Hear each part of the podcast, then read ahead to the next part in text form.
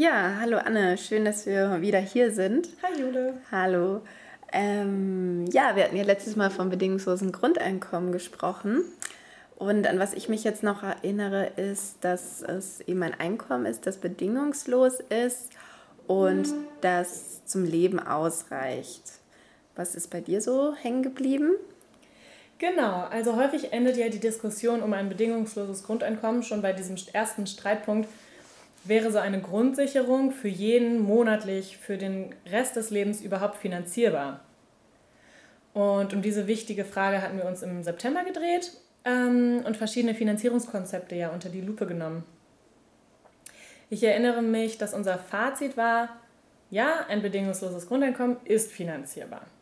Allerdings unter einer Bedingung, und zwar, dass wir alle Lust haben, weiterhin zu arbeiten und damit auch weiterhin Steuern einzuzahlen. Und genau darum geht es uns ja heute. Aber wieso haben wir dann noch kein bedingungsloses Grundeinkommen in Deutschland? Ja, es ist ja so, dass jede Zeit ihre neuen Erkenntnisse hat. Das, was man früher als falsch angesehen hat, erweist sich dann doch plötzlich als richtig. Irgendwelche Annahmen wie zum Beispiel, die Erde ist flach ähm, oder Frauen können nicht an die Uni gehen, ähm, werden neu erkannt und neu und dadurch dann revidiert. Und im Moment ist unser Leben an der Erwerbsorientierung ausgerichtet. Und ich kenne es jetzt aus der Verhaltenstherapie, dass es so ist, dass halt einmal erlerntes Verhalten erst wieder neu, wir sagen, überschrieben werden muss. Und dafür braucht es halt ganz viele Wiederholungen des neuen Verhaltens, damit das neue Verhalten dann verinnerlicht wird. Und ja, wir kennen es ja zum Beispiel alle auch wie beim inneren Schweinehund. Ja, genau. Ähm, diese so eine alte Sicherheit zu verlassen für eine Chance, die noch nicht sicher ist, aber eine Möglichkeit vielleicht, gebraucht immer Energie und ein bisschen Mut. Klar. Mhm. Mit einer Grundsicherung jetzt zum Beispiel, ohne Schikane, ohne Druck vom Staat, ähm, ist ja die Frage, ob die Leute dann noch arbeiten würden. Mhm. Die allermeisten Befragten sagen zwar von sich selbst, dass sie auf jeden Fall weiterarbeiten wollen, sonst würden sie sich langweilen. Aber sie haben Zweifel an der Motivation aller anderen.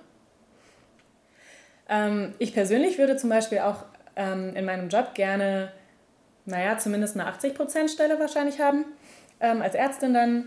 Aber wenn ich mir vorstelle, dass mein Nachbar links, mein Nachbar rechts und die Frau von gegenüber alle aufhören zu arbeiten und damit auch nicht mehr in diesen gemeinsamen Topf einzahlen, äh, sondern nur ich, dann wäre das sehr gewöhnungsbedürftig. Dann würde ich mich fragen, was der Nutzen an dem ganzen Arrangement für mich wäre.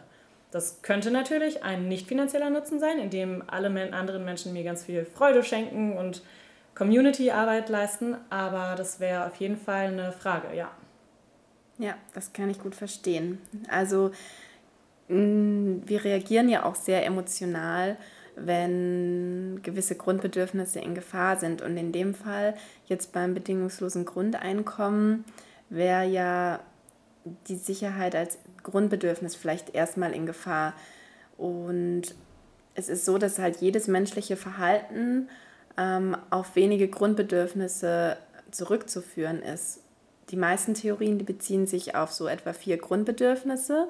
Das sind Kontrolle bzw. Sicherheit, Bindung, Selbstwerterhöhung und Unlustvermeidung bzw. Lustgewinn. Ja, jetzt bezogen auf das bedingungslose Grundeinkommen, wo würdest du da jetzt die Chancen und Risiken sehen?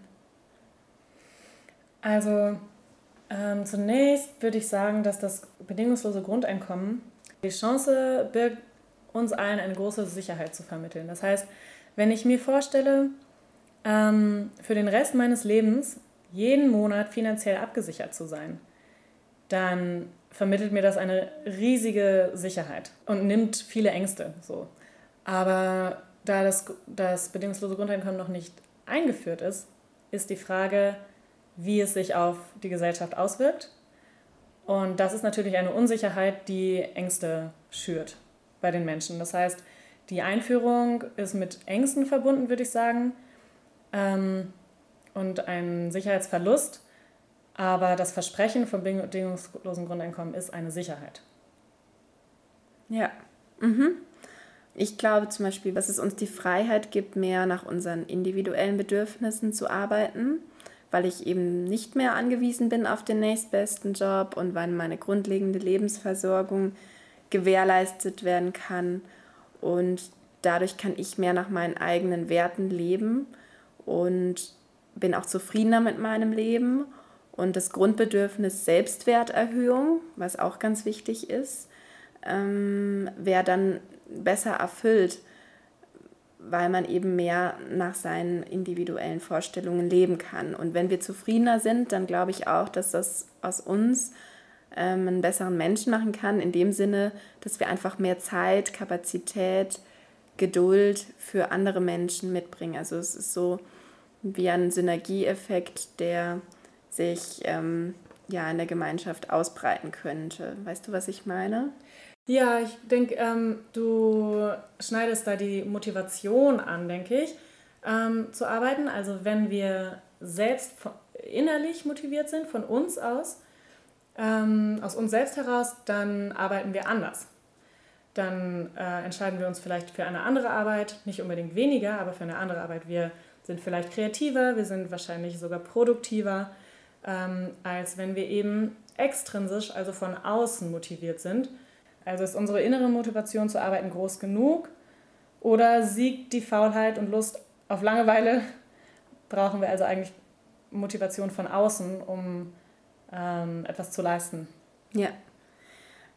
Ich denke mal, dass sich die, das Berufsfeld, ähm, also die Verteilung im Beruf einfach verändern wird. Nämlich, es kann sein, dass zwar mehr Leute dann auf ein Berufsfeld zugehen werden, weil manche Berufe einfach besonders beliebt sind, aber dafür mehr Teilzeit gearbeitet wird, aber mit mehr Motivation dafür auch, also auch effizienter.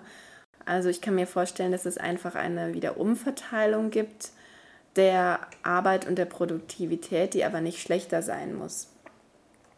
Und ähm, was ich auch sehe, dass es halt ähm, emanzipatorisch wertvoll sein kann, weil Care-Arbeit einfach besser bezahlt werden kann. Man kann sich zum Beispiel wieder um seine pflegebedürftige Oma kümmern. Ja, also Studien aus Kanada in den 70ern und aus den letzten 10, 15 Jahren aus Finnland haben zumindest gezeigt, dass Familien bzw. Kinder aus Familien, die diese Grundsicherung bekommen haben, im Schnitt höhere Studienabschlüsse hatten Arbeitsplätze mit höherem Einkommen, das heißt also selbst mehr beitragen in den Topf, aus dem sie diese Grundsicherung bekommen. Sie äh, verursachen weniger Gesundheitskosten, weil sie gesünder sind, weniger zum Arzt gehen, haben stabilere Beziehungen und sind subjektiv auch glücklicher. Also diese beiden Studien zeigen wirklich durchweg positive Ergebnisse. Und speziell in Kanada in den 70ern hat man gesehen, dass der Effekt, ähm, dass Leute aus dem Arbeitsleben ausscheiden, minimal war. Hast du eine Idee, ähm, wie man das umsetzen könnte? Ähm, also, da ich selbst davon überzeugt bin, dass wir alle arbeiten wollen, fände ich die Idee gut, das bedingungslose Grundeinkommen in den nächsten fünf bis zehn Jahren nach und nach für alle Menschen in Deutschland einzuführen und gleichzeitig das bestehende soziale System natürlich abzubauen, weil das brauchen wir dann nicht mehr. Aber ich verstehe auch die Ängste von vielen Menschen und alternativ könnte natürlich die Bundesregierung erstmal eine Langzeitstudie in Auftrag geben und das Ganze regional testen. Ja, das klingt doch nach guten Ideen. Und jetzt haben wir ja ganz viel schon über die individuellen Chancen gesprochen, die das bedingungslose Grundeinkommen uns bringen könnte. Letztes Mal hatten wir die Finanzierung geklärt. Dann gibt es ja noch das Thema allgemeine Chancen, wie wir die Arbeit in Zukunft bewerten können. Also es werden ja zum Beispiel viele Arbeitsplätze wegfallen durch die Digitalisierung was für eine Rolle das bedingungslose Grundeinkommen da zum Beispiel spielen könnte. Das wäre dann aber wieder ein neues Thema. Für heute sind wir fertig und ja, hat mir wieder viel Spaß gemacht mit dir. Gleichfalls. Und ich hoffe, wir sehen uns dann wieder im Februar. Ja, ich freue mich drauf. Danke. Ich danke, dass ihr zugehört habt. Bis Tschüss. bald.